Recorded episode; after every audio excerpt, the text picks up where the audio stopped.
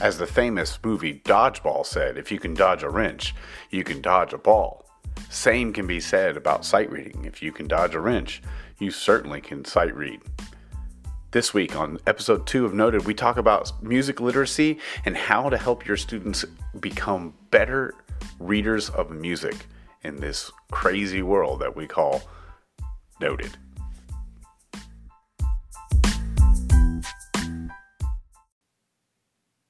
Welcome back to episode two of Noted, a music education podcast. I'm Jamison McCafty, director of choirs at Round Rock High School, and your host for this awesome, awesome uh, podcast. Uh, after after our first episode, it's been such an amazing outpouring of uh, of listeners and support. I cannot believe uh, we've had uh, as many uh, listeners uh, download, subscribe uh, so far. But um, I just want to say thank you to everyone who has listened. And if you're new to our podcast, welcome.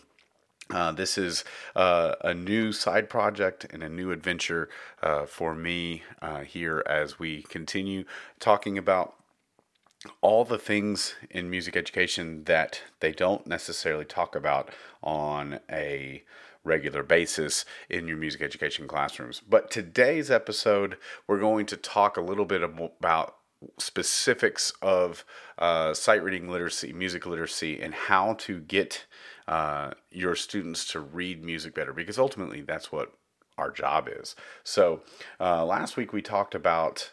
Um, strategic plan and having a plan and knowing what to do. Well, part of that plan is knowing how you're going to teach music. So, uh, and if the students don't know how to read music, what are we doing, right? Um, so uh, there are so many different ideas on how to um, teach literacy, on how to implement your system uh, of sight reading. But ultimately it's get the job done right? So uh, you set yourself a goal you have a concert you have a contest you have a festival you have a performance uh, geared up for your ensemble. So now what and you've picked music for it.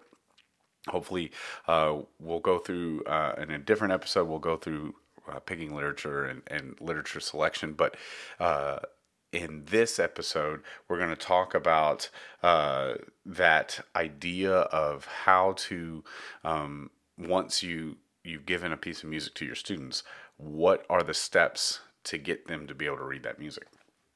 So, uh, so let's talk about sight reading. And this this process can apply to any music classroom, uh, whether it's elementary or uh, high school, middle school, band, choir, orchestra, uh, AP music theory, on level music theory, anything to do. Because ultimately, the biggest thing that we can say is the one universal instrument that we all have is our voice. Uh, before they had drums, before they had uh, any kind of any kind of sense of instrumentation, we always had our voice because ultimately, let's let's be real, talking is singing. Talking is just abrupt singing, uh, or singing is sustained talking. Uh, so I think uh, I always think back to there was uh, in the movie uh, History of the World Part One by Mel Brooks. Uh, such an irreverent movie. if you haven't seen it, um, you know, not for young students. Uh, but it is funny. It's got some several good hit, funny scenes uh, as it tells the history of the world uh, through um, a comedic lens.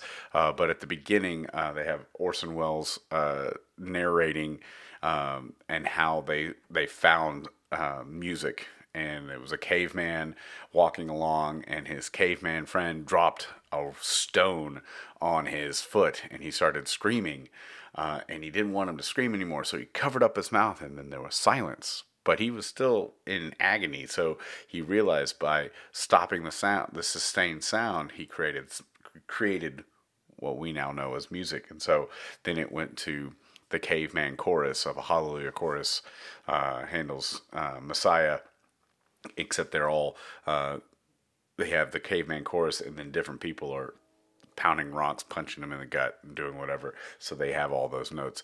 Uh, it, it's pretty pretty funny idea of how uh, in uh, ancient history we found what music is, um, and a look at that. But ultimately, you know, we could go through music history lesson of how they how notation, modern notation developed and how we went through all that stuff. But ultimately, it comes down to how, and if you went that with your students, if it wasn't the music theory class, they'd be bored to tears, I'm sure. Um, I'm sure you could ask some of my students because sometimes I try to give them a glimpse into the obviously always the why. Why do we do things a certain way? So uh, ultimately, we get to um, how do we read music? So uh, if at high school level we have uh, our students come in uh, in Texas having a, a, ground basis of music uh, literacy and how to read music. Um, not all not all schools in uh, Texas are that um, fortunate, uh, but I will say that most schools uh, with music, our emphasis in music education in the state of Texas uh, are pretty fortunate to have a good uh, framework for music literacy. Um, but even that being said, every year we have to readdress and reinforce um, how to the basics of reading. Because, uh, like I said in the intro, if you can dodge a wrench, you can dodge a ball, uh, you can sing a four measure phrase. So, music is not, we're not talking rocket science here. We're not putting a man on the moon. Uh, we are, uh, we're singing music. And music, music notation is, um, it's just a graphic representation of sound. Um, over over a given amount of time, and so music is written for those who don't realize, music is written in such a way that someone who knows nothing can understand what to do. Just like just like when we pick up a book, you understand that it's divided up into chapters and paragraphs and sentences and words. Music is also obviously the same way. And, you know, I'm literally preaching to the choir because anyone probably listening to this understands that and knows that. Um, but sometimes it's helpful to reinforce that concept. So, um, so once you kind of give them the basis of how the singing is, notes go up, they go down, or they stay the same, and it's over a given amount of time spaced out in that measure, um, they really can understand a whole lot more. I work uh, at Bethany United Methodist Church in Austin, Texas, uh, and our skill level of our singers and our chancel choir are the age range is vast and the, the skill level is um, very wide. And there's there are singers uh, in my ten years at, at Bethany that have I've come in and know nothing about reading music. They come on Wednesday night. We pair them up with someone who does read music really well so that they can use their ears and help them learn how to sing and make a joyous noise to the Lord.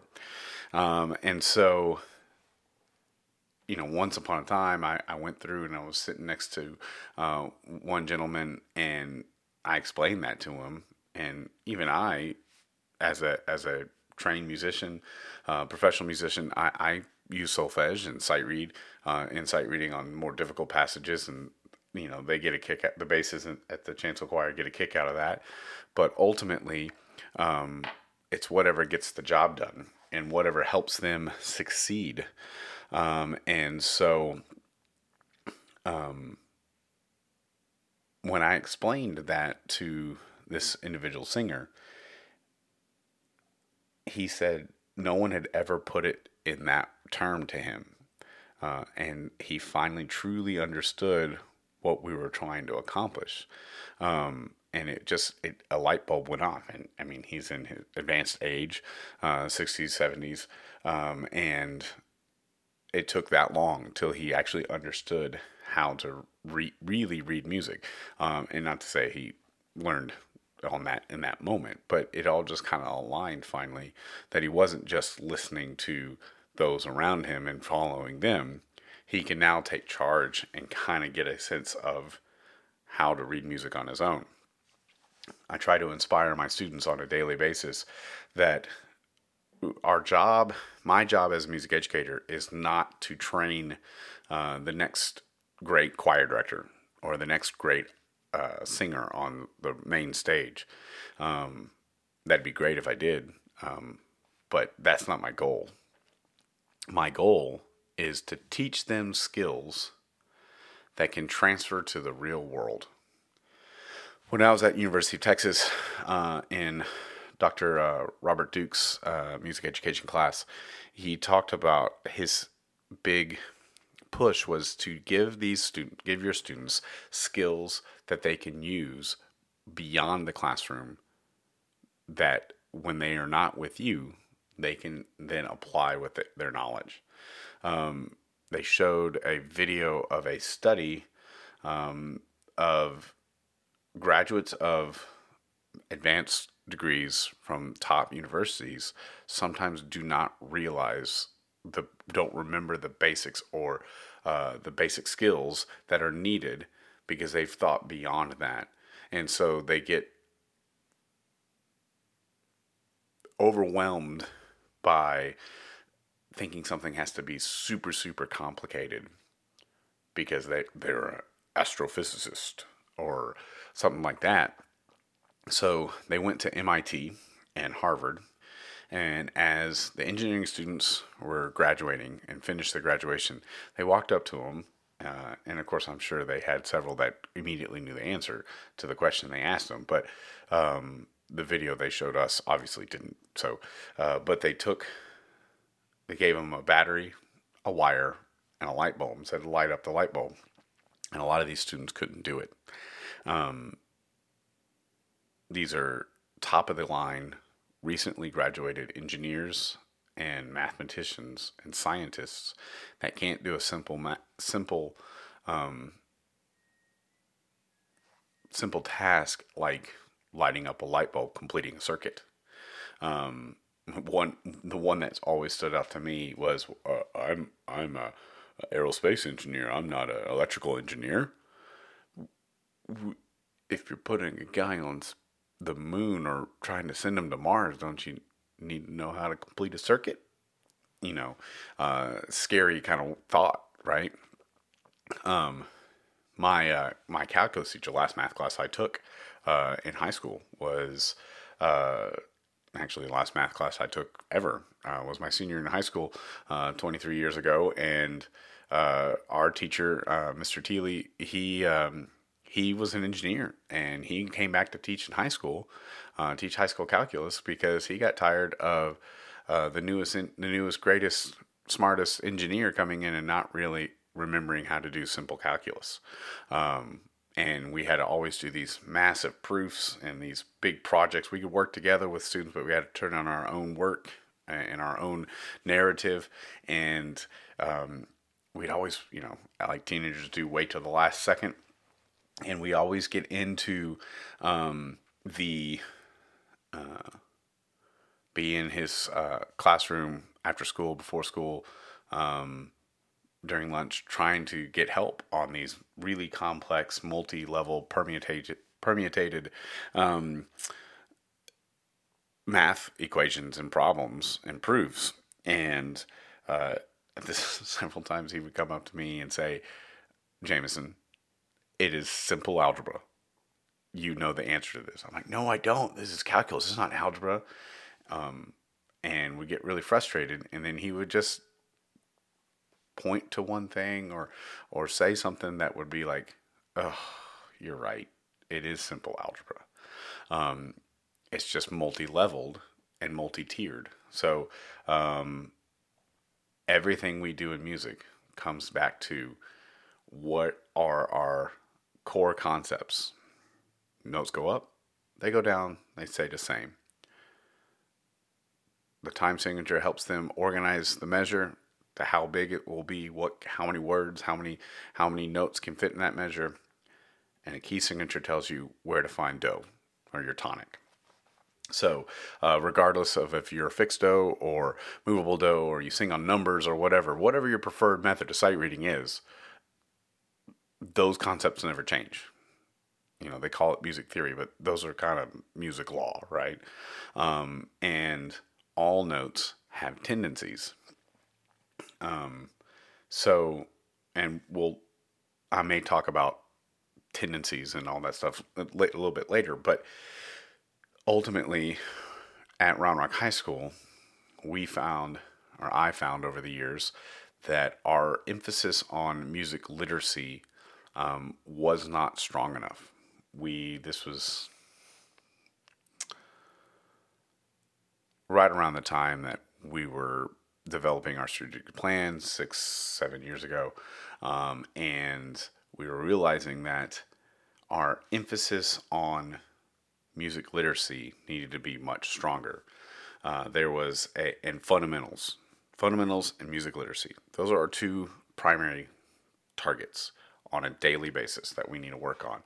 Um, you know, conversation that I had with uh, uh, my assistant principal, who was an all-state tuba player, um, or uh, our associate principal on campus. He's he's still our associate principal, but he was over fine arts at the time. And he's like, you know, when I walk into a band class at a ninety-minute class class rehearsal, they're spending fifty minutes on fundamentals, going through warm-up uh, scales, onset of tone, um, the uh, their chorale that they play that help the ensemble uh, blend and balance um, they're spending so much time on those fundamentals. So fundamentally, they are rock solid and they don't spend as much time on literature.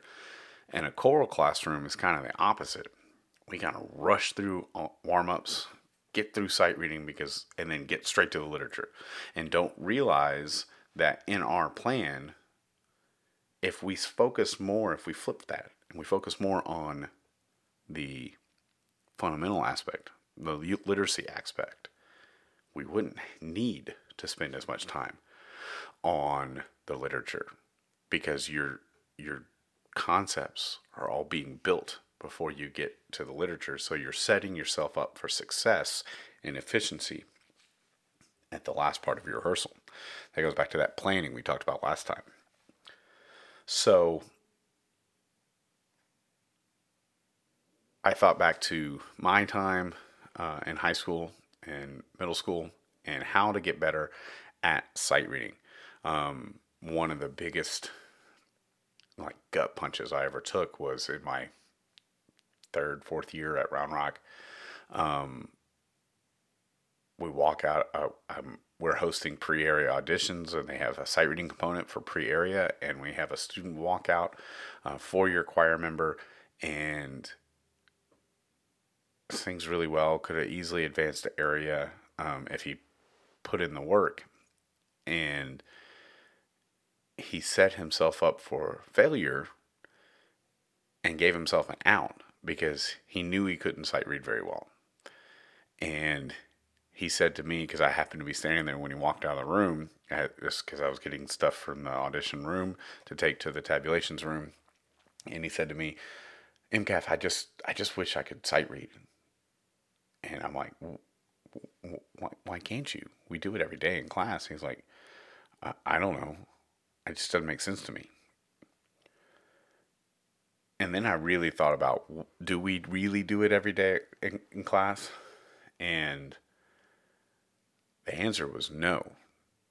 We go through lines, we sing, we sight read, but if you if you're sight reading in a section and you have two, three, two or three really good sight readers that can sight read, everyone else just kind of follows them and learn the trick of I can hide inside the group.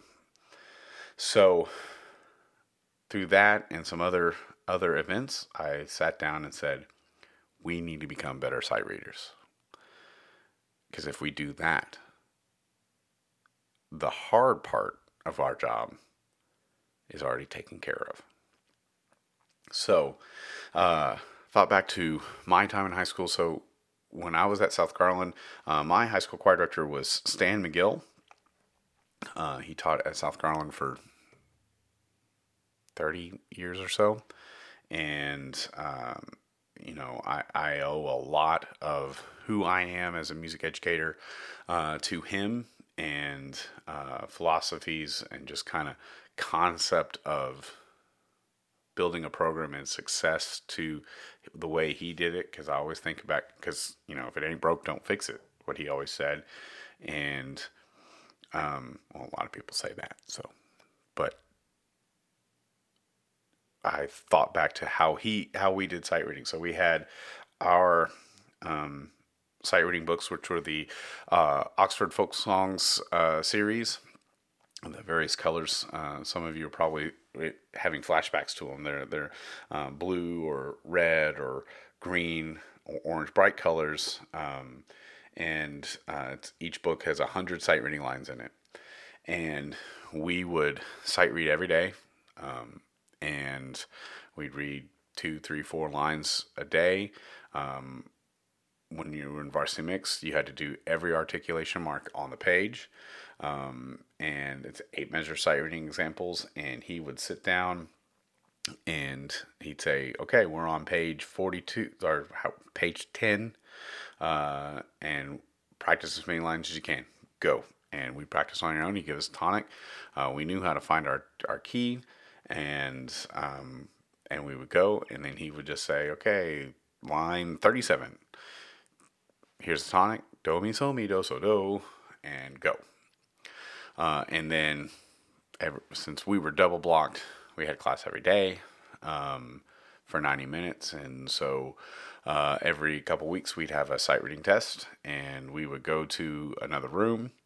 There would be a tape recorder and a microphone, and you had a practice time right outside the room, uh, and then went into the room, recorded it, and that was it. And if you got uh, if you got a hundred, you got a sticker to go in your folder.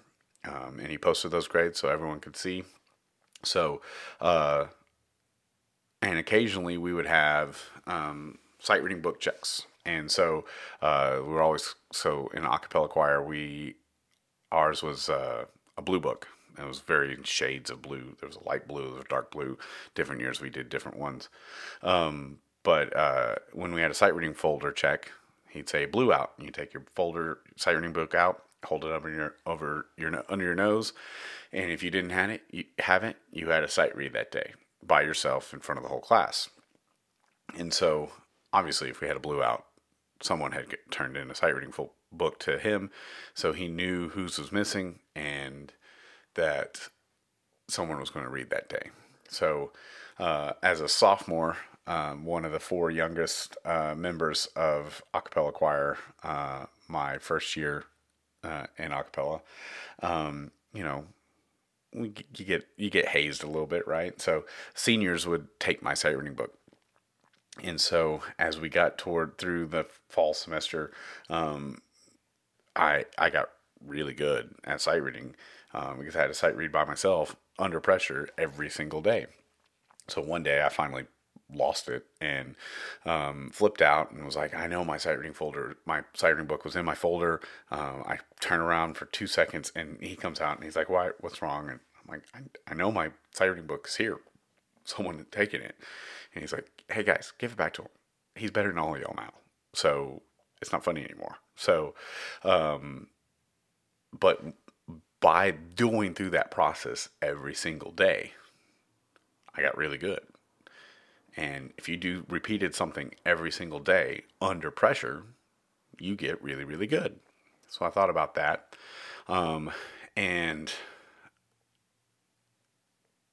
focusing on the individual sight reading was a big priority for me. Um, one, because it helps them prepare for the TMEA all state, all region process. And two, um, if I have a choir of 32 really, really good individual sight readers, I know they're going to be able to re- sight read as a group in the UIL sight reading room. And I know that I can hand them out a piece of music, any piece of music, they'll be able to read it. And if we can read it on the first relatively with first go through relatively without stopping, then we can really make some music over a six week, four week um, rehearsal uh, schedule for a concert. Um, so I started thinking about how do I implement another plan. So I had gone to a session at TMEA that one of my really good friends, uh, Coty Raven Morris, uh, who is a professor up in uh, the Pacific Northwest now. Um, she was at the time was an assistant director at uh, North Shore Galena Park in Houston, Texas, and they had a system called Level Up. And so uh, this system uh, they implemented, they used, they assigned literature to sight reading literature to various different levels, um, and um, they had to pass off. They had they were given the book. They were told to um, you need to be at a certain benchmark level at a given time. Um, and if you wanted to be in their chamber choir, you had to be at a level eight by a certain date. Um, and kind of made it a game. Uh, and they displayed that badge in their folder. So it was a visible representation of where they were at. Um, Stan kind of did a similar thing with us by posting the grades uh, when we were in high school, uh, by posting those grades out uh, for all everyone could see them, and uh, he would make bets with us. And if we didn't get a certain average as a section, um, we bought him dinner, him and his wife a date night, and needless to say, the basses and tenors, um, my senior year, bought him several date nights. Um, so, um, you know, I'm sure his wife was very appreciative for all the steaks we bought her. Um, and so, I mean, when it's 30 guys pitching in a couple dollars, it's not that bad, but um, we took it as pride. And so, um, to try to beat him, though, of course, he never gambled, so uh, he knew we weren't going to meet that goal. But he pushed us to be hard, to be better, um, even if we didn't. And if we did meet the the goal, then we won, and he won as well. Um, and if we didn't, he got a steak dinner out of it. And needless to say, he got a steak dinner once by like just a couple points. But I digress. So, um, so back to to uh, Coty, um, I talked to her and talked about, you know, all her success and what was she doing. And so she, they implemented this level up system. So I took it and kind of modified it to what would work for Round Rock High School. And uh, another colleague of mine uh, at Westwood kind of did the same thing. And immediately the div- our dividends in, increased. Um, we we immediately started seeing our kids be able to get to musicianship much much faster. So, uh, um, so in the level up system, which we've built into our strategic plan, uh, we start all JV choirs at a level A, which uses the uh, SOS book um, by I can't remember who it's off the top of my head who that is by. Um, uh,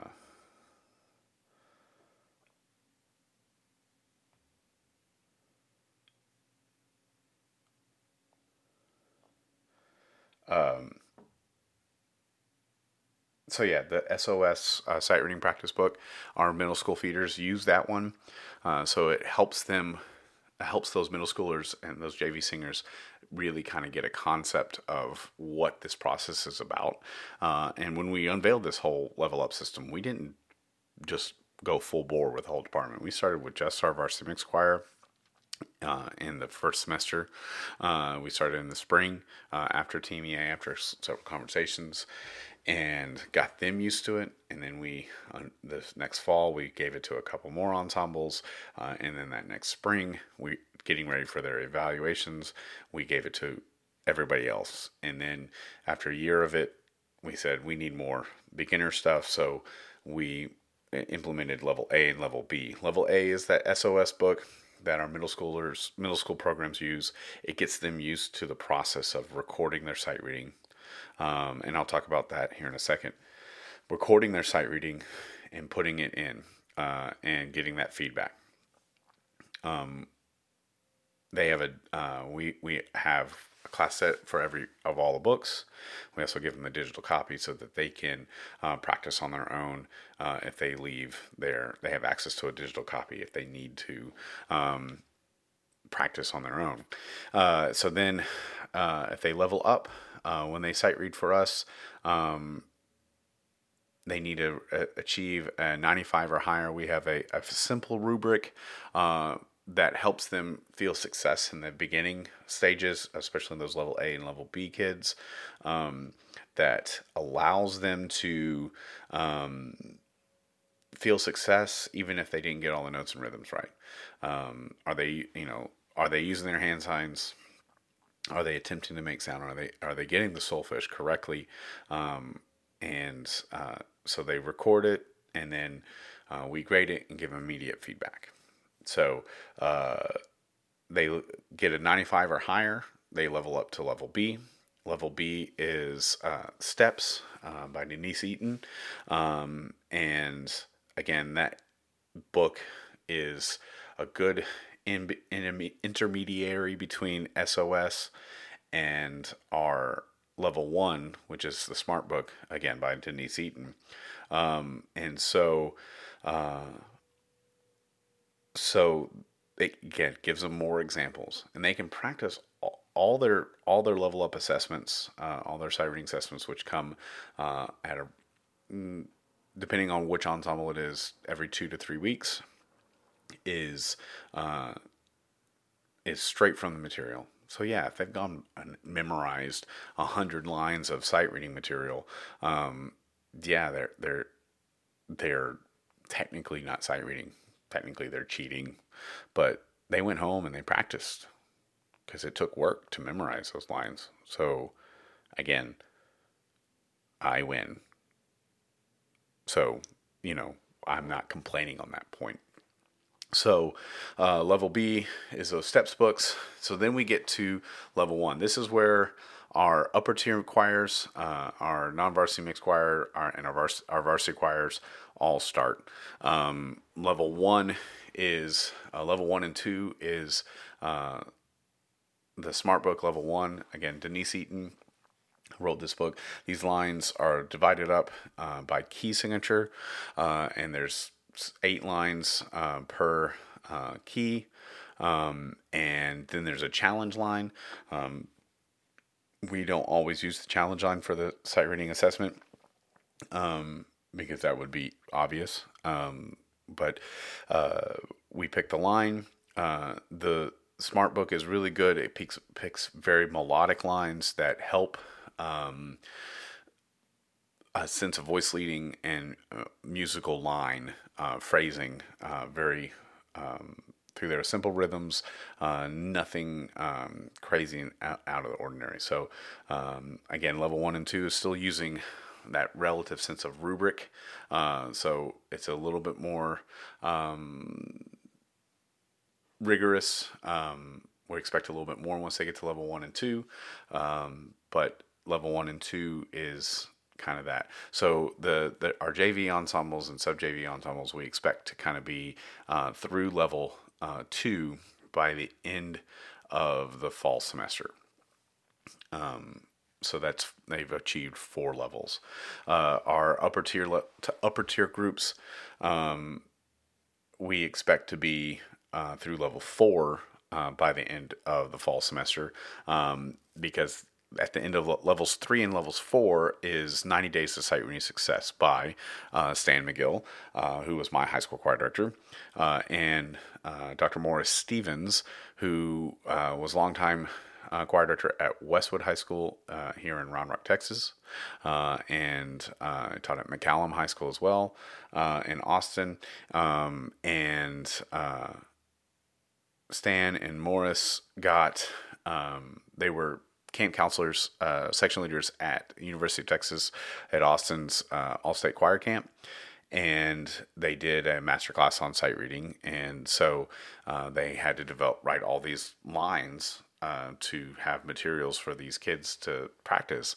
Uh, and so Stan obviously used the Oxford book series, and Morris used it too, but he sang on fixed do where uh, C middle C is always or C is always do and D is always re and and so it's a whole nother world of and I, I, I did not grow up in fixed do. I understand the concept of fixed do, um, but anytime I try to sight read that way, it melts my mind. So uh, for all you fixed do people out there, go you. Um, you are amazing musicians and uh, keep up the keep up the good work. Um, so they wrote all these lines, and someone said you should get this published. So they did, uh, and so there's now uh, another 90 Days of Sight Reading Success, which is the Red Book.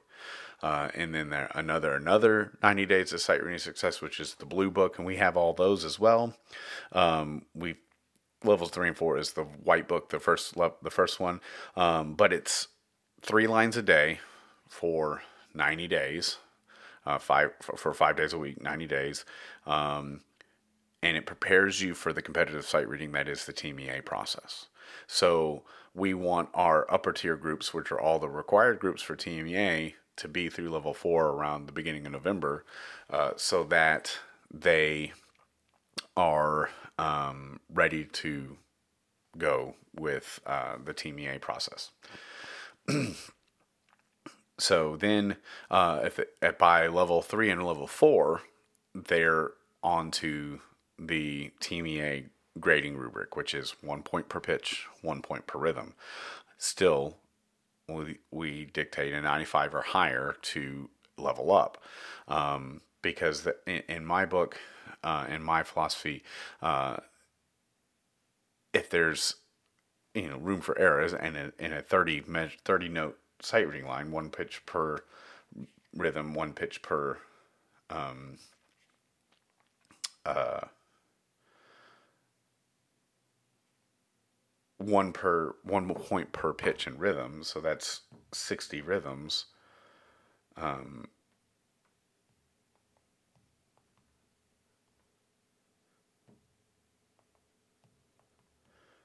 I mean, if they get if they got a 55 out of 60, they miss five pitches or rhythms, they they don't level up. So, you know,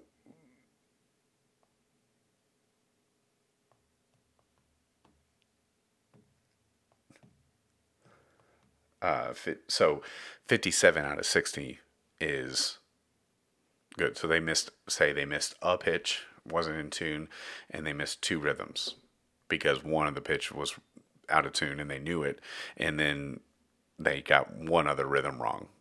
So they missed three points. That's a 95.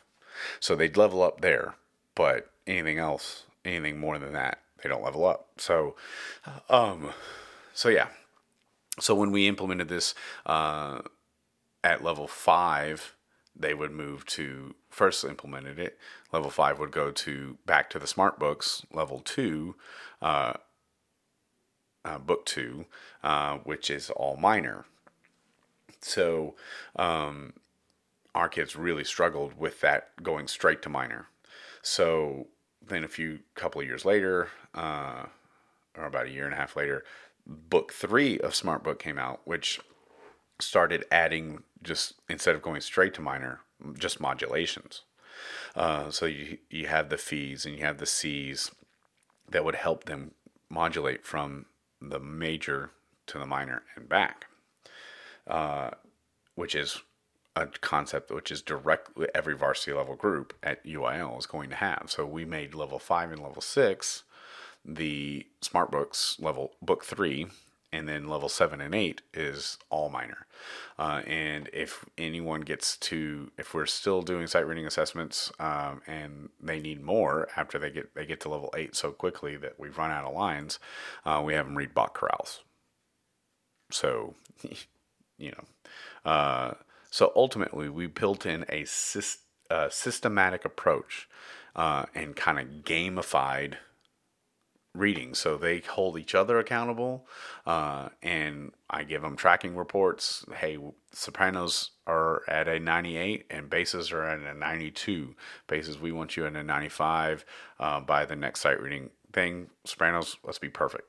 Uh, and we're, we're always giving them that data, feeding them that information so that they're striving to do that. And so in the process of actually recording the sight reading and doing the assessment, they uh, so we have a Google Classroom for every class. Um, we up, upload the assignment, uh, which is just the line. They record the video. Um, they can, you know, we we tell them we want them to record, and we've done this several different ways, but this is the way that's worked the best. Um, record the line. Um, we used to make them go into a closet and record it and upload it to Google Classroom um, during class. Uh, through COVID, we realized that um, we still had the sight reading assessments, but they were re- recording them multiple times. They did this with the TMEA recording all state process recordings as well. Um, and so uh, I just now make an assignment in Google Classroom, say, here's the due date, it's turned in by then. I listen to them and I give them immediate feedback. Practice louder or practice slower. Um, you know, take a slower tempo, uh, getting your key out loud. I want to see more hand signs. It needs to be a video recording so I can see those things. Um, but I can give them that immediate feedback and they can see it and put it into practice. Um, and then the uh, through this sight reading process, they um, they get lots of experience and lots and you know with my varsity mix choir dragon chorale their site they're doing a sight reading assessment in the fall every two weeks. Um, and lower groups every three weeks uh, you know is is is what we're we're striving for um, obviously in the in the grand scheme of things if you don't get all the assessments in it, you, you're not it's not the end of the world um, but one you know your administrator is going to love that you have more grades um, and you're tracking your evidence. So, at, especially at the end of the year, when a student doesn't make varsity mixed choir uh, or make the ensemble they wanted to make, you can go back and show, hey, here's this tracking data.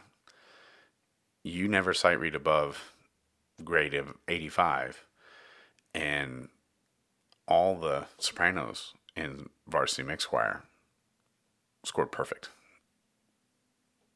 And so when the student sees it on paper and sees their success, they know now how to achieve it, how to achieve their goal that they actually want, uh, and realize that, oh, I do need to improve.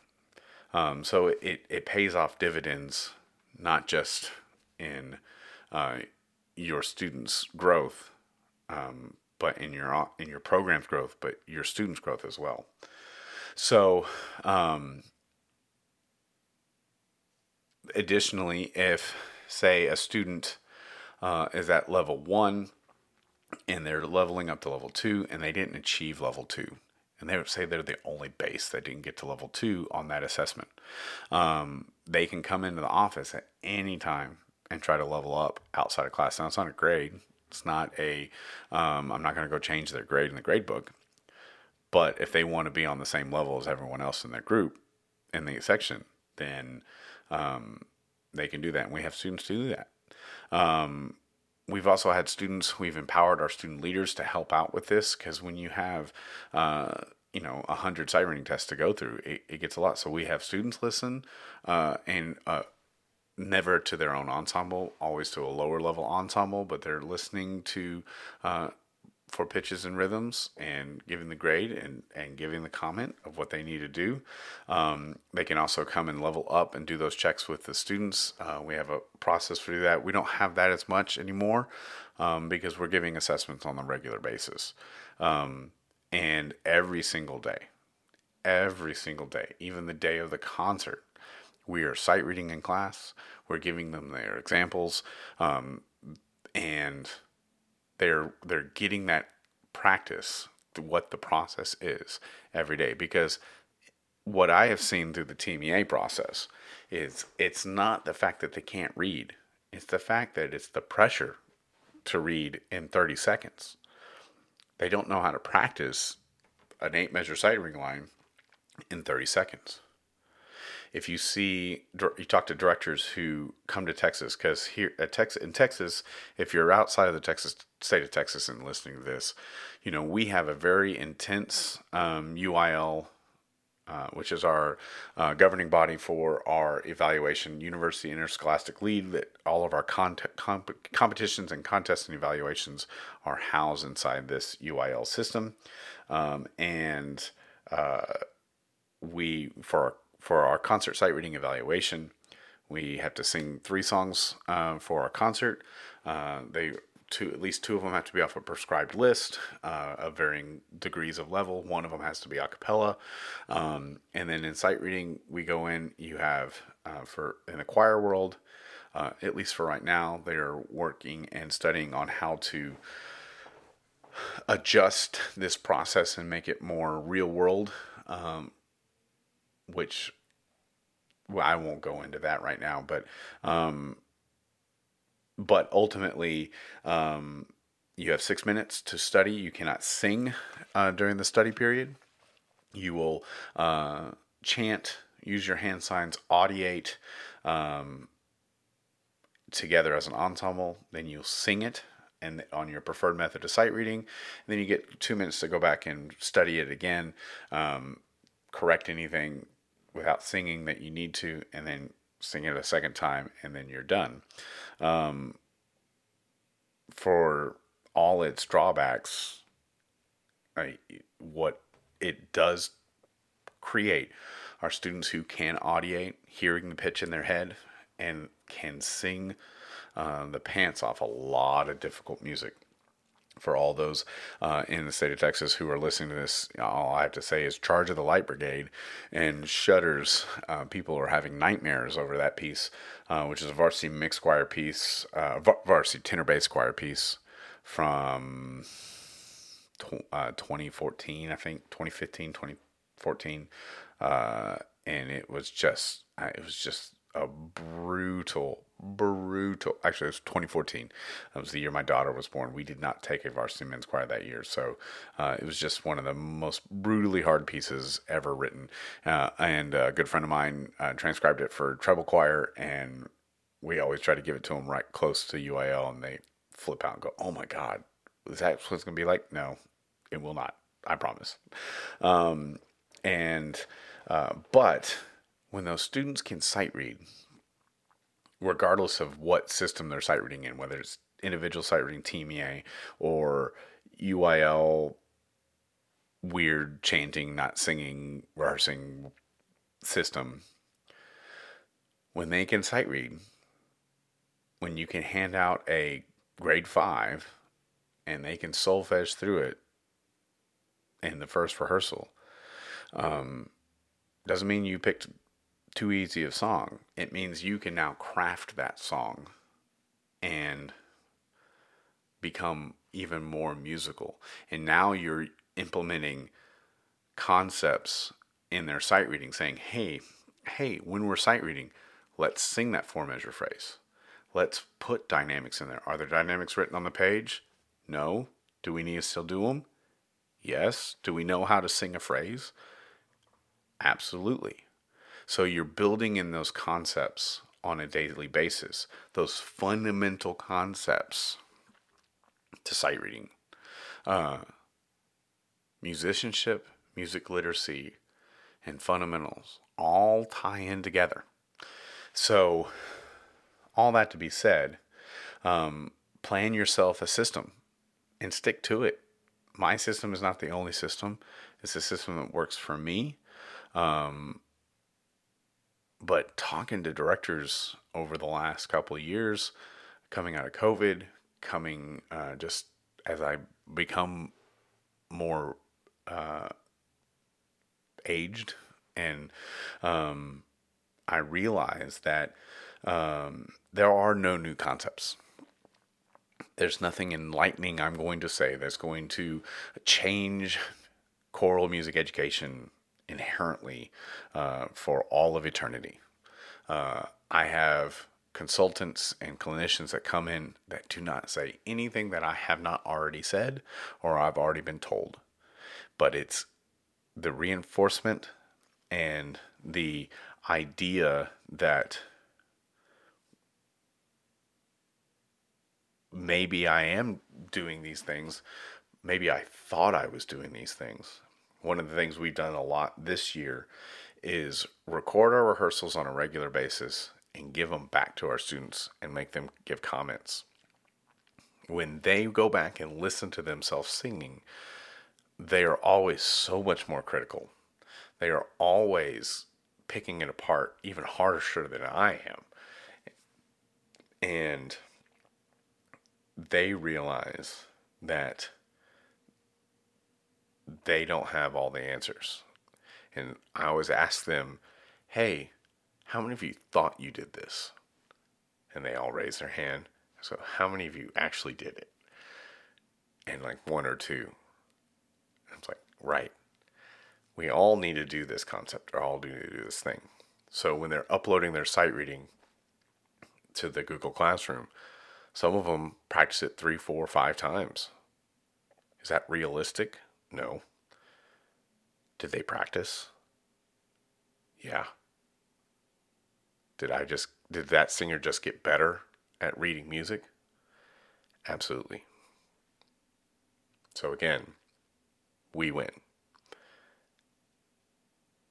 What is going to help your students be able to take that piece of music and make more of it. Should they be able to read it? Yes. Can they be able to read it? That is yet to be determined. So set your students up for success by allowing them, by giving them the tools to make the music. If they're going to build a house, you're not going to you're going to give them a hammer and nails you're not going to say, here's some glue and a shoe. Put a house together. This is not Odyssey of the Mind. We're not trying to we're not trying to build an oil derrick to see how out of balsa wood and see how many uh, powerlifting weights we can put on top of it. No. We're giving the students tools to succeed at music, at reading music.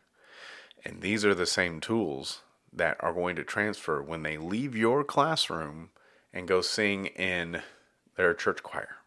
Or if they go to Nashville and they sit in a studio and they're given a packet of music because they're going to sing backup to all these uh, to all these uh, recording songs. Um, for all the wonderful tracks that we hear on J.W. Pepper or Penders or or Hal Leonard, um, when they can go somewhere and implement these skills. Uh, last thing I want to say is I, I, I, was we just finished our uh, musical uh, at uh, Round Rock High School, Anastasia, and uh, it was a great experience, uh, all, from top to bottom. The musicians were just fabulous in the pit, in the pit on stage. We had great audiences, but I had a former student. She came up to me. Uh, she came back to watch see the show, and she came up to me and and you know she's not a music major. She went to school uh, at North Texas to be a um, to be a film film major, and she realized that I mean she still does film, but she realized that audio engineering was so much more enjoyable and she found a passion for it and she just could not wait to come tell me about um, her new her new chosen career path and that you know she she's getting to mix audio for the the lab bands uh, at North Texas and you know doing all this all this audio engineering and the level of musicianship that she is able to uh, still use from what we taught her in the choral classroom. So those are real life applications that skills that we gave her that she can now pass on to uh, to another field. These skills of practicing these skills of pressure, uh, p- performance under pressure, are skills that they'll use in the real world. Um, so find ways to engage your students. Some may not care about stickers or badges, um, but I bet you that a lot of them do. And if you can find ways to plug those students in to get them to read faster, to apply those skills on a regular basis, your choral department is going to be so amazing. Uh, your band department, your orchestra department, your the fundamentals are going to lead you to the promised land. So, if you can dodge a wrench, you can sing a four measure phrase.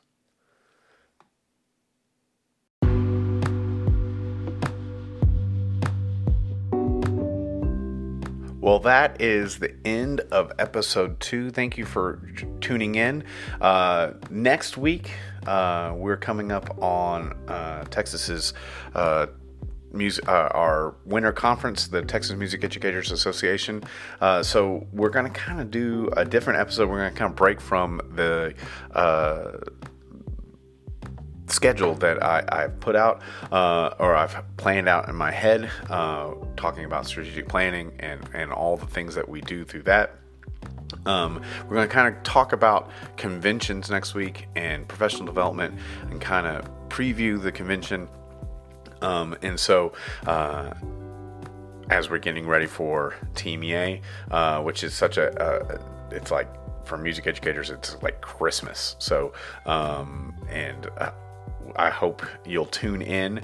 Uh, please, uh, if you're if you're listening to this podcast, you can get this you can get this podcast on any uh, platform out there that you uh, all the the major platforms: Spotify, Apple Podcasts, Amazon Music, uh, Stitcher.